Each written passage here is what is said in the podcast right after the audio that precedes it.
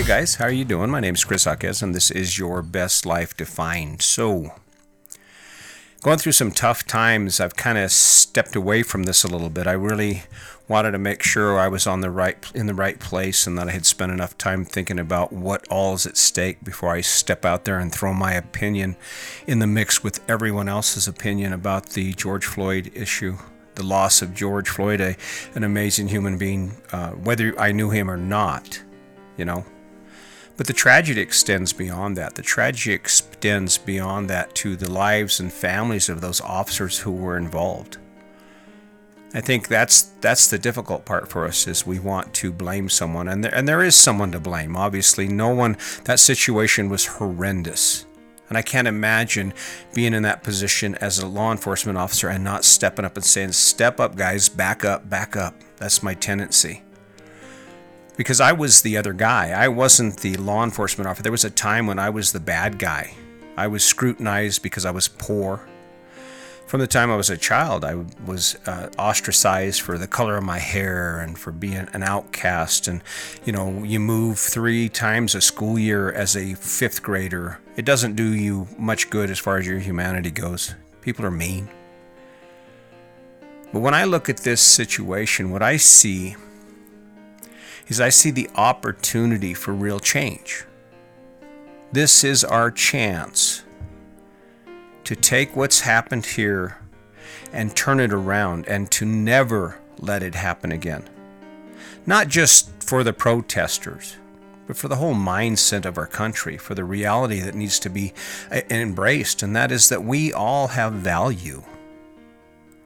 You know, there's a tragedy. This is a, an immense tragedy for uh, George Floyd's family, and, and it, but it's an equally immense tragedy for the families of those law enforcement officers who were caught on video at their worst time, at their worst possible time, doing things that we just don't understand. And their families will go on, and life will continue, and these lives will be destroyed on both sides, and we will live it. But this doesn't mean... I mean, the, the tragedy, the true tragedy would be that we allow this opportunity to pass. See, this is our chance to sit back and say, okay, what can I do to ensure that that these lives that have been destroyed because of this are, haven't been destroyed in vain? I mean, there is nothing we can do to take the pain away. There's nothing we can do to take the heartache and the sorrow away from those who are closest to this situation. You know, but this has been going on too long, and, and I see I see opportunities in this in these in the riots. Do I appreciate the fact that people are looting? No, I don't. Th- I think that ter- takes away from our message. Even if you're angry, it doesn't give you the right to take what isn't yours. And and I will say that, and I believe that. But the biggest failure I see in all of this is that we allow ourselves to become distracted once again, to get caught up in our own lives and our own selfishness to the point that we forget that we can make a difference. We have made a difference. It's, it takes work, it takes effort, it takes commitment to go out every day, carry those signs and and and and let and be heard. It takes effort, and the majority of us have remained silent on that. I think I think we have to stop allowing ourselves to be oppressed. And we have to stop allowing ourselves to be influenced by the noise and the rhetoric and the bullshit that keeps going on around us, this divisionist attitudes, these statements that tell us we're different by people we don't know and we can't trust. This is our opportunity to create an America that we can all be proud of, an America where we can say, you are worthy, you are valuable. I remember I, I've often talked to, to my wife, Sandy, about this issue. And I worked in the federal prison for twenty-three and a half years, and I was law enforcement for fourteen, worked at El Paso County Sheriff's Department. And in that time, I never had one man swing at me, try and hit me, try and harm me. Did I have to put my hands on people? Yes, I did. Sometimes people make bad choices, and you have to handle your business. But at no time did me or any of my friends or my co-workers go beyond, go beyond and throw that extra punch or allow our emotions to get involved. In fact, when we put hands on someone, we were the first people who were removed from the situation. because we wanted to make sure that we preserved our own dignity and the dignity of the people we are dealing with. I think we've lost sight of that. The narrative for the last four years or three years has been us against them. And it's not us against them, it's us with them. It's us with them, because the only way America will reach its pinnacle of greatness again is if we stand together. And what's so amazing about this, and it just makes me feel so good inside, is that you look at the world and the world is saying the same thing. Stop. Stop. This is not okay. You know, I remember uh, back when I was a kid, and I was a I was a bad boy by some standards. I did a lot of things I shouldn't have done. I really did. I was, I'm fortunate that I didn't end up in jail and end up in the same position as a lot of people are now, because we've lost sight of our humanity. But I remember there was an officer, his name was Johnny Valerio, and he was he was cool. Johnny was cool. When you when you talk to kids and people around the community, especially kids in our circle of friends, because I was on the dark side, I was on the other side of the tracks. Johnny V, we call him, hey, Johnny V. Dude would always stop, and he had this almost like a cool Elvis Presley or or Fonzie hair hairdo. He'd comb his hair back, and he was always like, just he strutted around, and everybody knew his name, and we appreciated him. We did. I didn't feel that knot in my stomach when Johnny V pulled me over or came walking up on me, and I was up to no good, because he would circumvent that. See, I do this because my hope is to make your life better.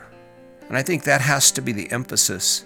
And I think our law enforcement have lost that, I think, for some reason, because they've been listening to the same noise as the rest of us. And, and it's just not law enforcement. I mean, I spent time in prison, and, and, and I met I met African-American young men who were just as bigoted as the rest of the world. And they were bigoted because of the narrative they were given by their parents and family and friends. And my standard has always been, if I'm going to judge you, if I'm going to hold a grudge against you, it's going to be because of what you did to me. It's not going to be because of what someone said you did or what someone said you are about. But the point is, this is our chance. This is our chance to elect those people who truly represent who we are. Because when I look at the political environment, I don't know any of those people. Those people don't know what it's like to struggle. How does a man who has been in office for thirty years, who has never, hasn't, hasn't, doesn't know what it's like to wonder if he can make his mortgage payment, doesn't know the, the waking up at night with a knot in his stomach because he doesn't know if he's going to have the money to pay for the house payment and the groceries? See, I think we've become di- disconnected, and we've allowed ourselves to be fooled into believing things about life and about people that just simply aren't true. But it takes it takes us grabbing hold, and this is the opportunity we've been waiting for. I, I mean, I can't believe how lucky we are in a way, because people are marching and people are saying enough. But it goes beyond that. It goes beyond that with your character and the actions that you take every day. It goes with registering to vote and building communities that say we must vote, we must vote, we must vote, and creating a dynamic that's built on kindness and empathy and inclusion. Because, I mean, if covid nineteen hasn't taught us anything, it's taught us that we are all vulnerable. We are all in the same boat. And in the, in the in the in the blink of an eye, it can all be gone, and it all changes. And what's really sad is that no matter who you are, where you come from, the loss of someone you love, it hurts. And the joy of having a new baby and the things that we enjoy and the things we want in our life are all the same. For those who want to take advantage of it, take advantage of the situation we're in right now, where we're where we're trying to find what our new America is going to look like, shame on you. Shame on you if you're that officer that sits in the back and you're grumbling because you think the, the blacks or the Hispanics are taking over. That's all bull crap. This is America. This is America, and it's our diversity that makes us great. It's our diversity that makes us the, the country that we are. I remember...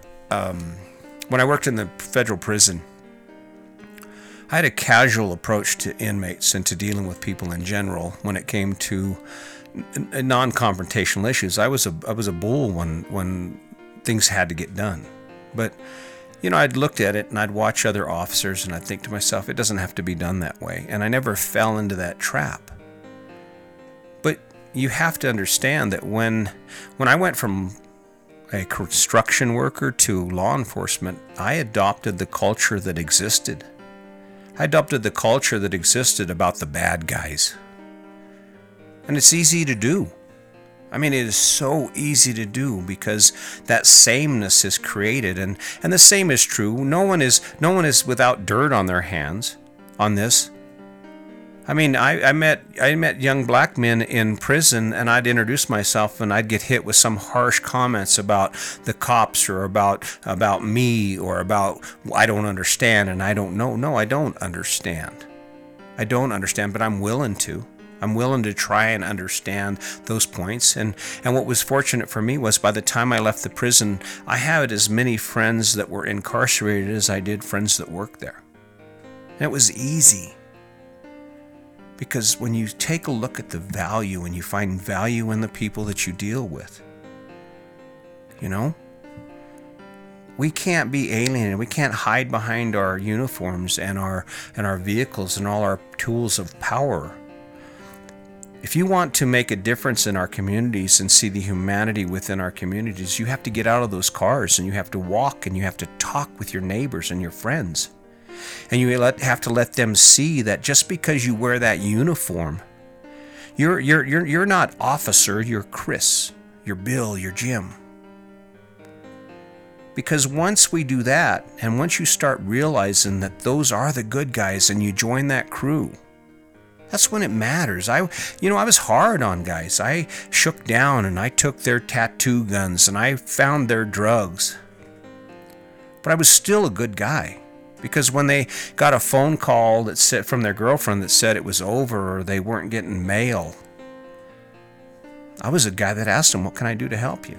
How can I help?" I remember one young man. He had, he was a double amputee.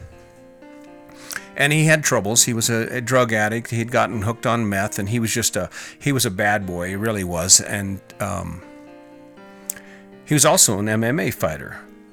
And I remember he was in my computer-aided drafting class, and he came in and he, he had psoriasis really bad, and he's in a wheelchair, and of course the sweat and all that from wheelchair just just tearing him up. And he came into me. He goes, "Boss, I I can't get anybody to respond to me."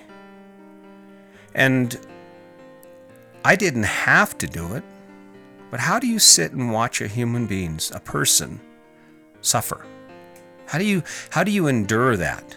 How do you sit and ignore what needs to be done? It's about it's about love. It's about loving humanity. It's about loving life. It's not about being angry. It's about love. So I went to bat for him. Of course, I wasn't the most popular guy in on, in the prison at the time, but I said no. And I actually at one point told the administration, "Listen, if you do not take care of this man, I'm going to the media with it." And that's that's what it takes. That's the kind of, of position we have to take. If we're going to take full advantage of this, this is our chance to change what we've seen. God forbid we should end up back where we were.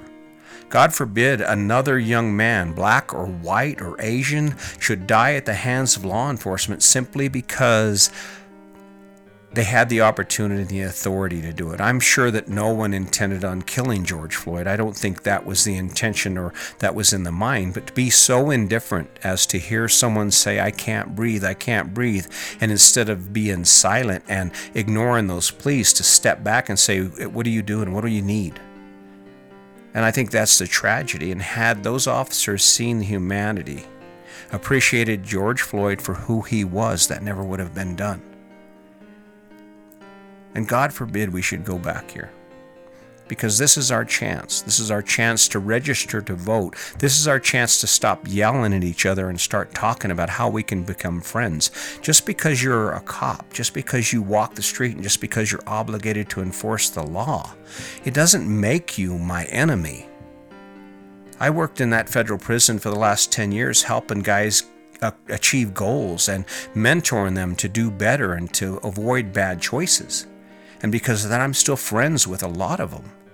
A lot of these guys still contact me on a regular basis, and it's because amid my job and amid all the things I had to do, I embraced them as people. And that's what we have to do. But God forbid we should lose this opportunity, this lose this chance that's been created and this momentum towards true change with our with our registration, our voting registration. That vote has power. And shame on anyone who walks away from this experience and does not vote. Shame on anyone who walks away from any kind of situation like we've just seen on T V and doesn't take action, doesn't say, no, you can't do that, doesn't take action to ensure that you get to know the people on your street, get to know the law enforcement that works that area where you live, to shake their hand and say thank you and become their friend so you recognize them, not as authority figures, but as neighbors, as people there to help and take care of you. We need some more good guys. And we can all be good guys. We just have to weed out that one percent, that one percent who will never change, that one percent who has that terrible ideas and those terrible thoughts and those terrible plans that are motivated by their self-greed or their own insecurities. But shame on us. I mean, if we let this go, because this is our chance. This is our chance to never, ever see this again. So... You know, I wasn't, I kind of hesitated to put this out because I just, you know, I hate conflict. I used to, it used to be my tool, and I just can't stand it. And I'm sure there will be people who don't agree with this, and that's fine. But I just needed to say that, you know what, we are in this together, and I just hate to see these opportunities and all this effort to go to waste and to everything to go back the way it was. And the only way it's going to stay moving and we're going to keep maintaining this momentum is if we all step up and do our part. And that means you must register to vote. You have to register to vote. You have to stand up and be heard. You have to say what's on your mind, and it has to come from a platform of kindness and inclusion.